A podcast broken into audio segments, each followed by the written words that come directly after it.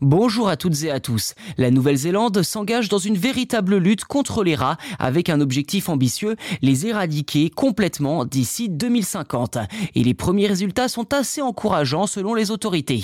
Ce plan intitulé Predator Free New Zealand, une Nouvelle-Zélande sans prédateurs si l'on traduit, a été lancé en 2016 par le gouvernement qui y a investi 17 millions d'euros. Trois espèces de rats ont ainsi été officiellement classées comme des espèces envahissantes et considérées comme une menace pour la biodiversité alors ce n'est pas que les rats soient plus présents en Nouvelle-Zélande qu'ailleurs, mais simplement qu'avant leur arrivée sur l'archipel, leur proie n'avait jamais connu de prédateurs comme les oiseaux nichant au ras du sol ou certaines espèces ayant du mal à voler. Avec leurs amis furets et opossums, les rats dévorent environ 25 millions d'œufs d'oiseaux chaque année. Le kiwi, emblème national, est en conséquence rarement aperçu à l'état sauvage par la plupart des Néo-Zélandais. Et pour cause, il en reste moins de 70 000 dans le pays.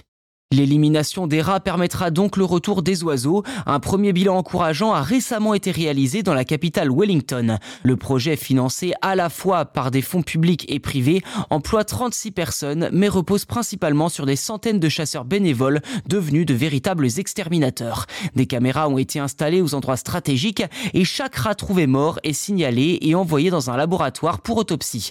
Ainsi, les populations de rats sont en nette diminution et les oiseaux indigènes font leur retour. La méthode utilisée à Wellington peut-elle fonctionner à l'échelle du pays tout entier? Eh bien, c'est le défi à relever. Jusqu'à présent, une seule région dans le monde a réussi à éliminer tous les rats de son territoire. L'île de Géorgie du Sud, située dans l'Atlantique Sud, qui est environ 70 fois plus petite que la Nouvelle-Zélande. Le gouvernement néo-zélandais souhaite avancer par étapes et vise la libération d'un million d'hectares de rats d'ici 2025.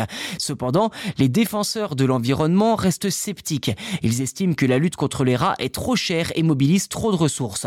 La seule solution serait alors de former chaque habitant en tant que chasseur de rats. À ce propos, une expérience a été réalisée en novembre dernier dans une petite école de Stewart Island, une île située à l'extrême sud de l'archipel, où les élèves ont tué plus de 600 rats en 100 jours.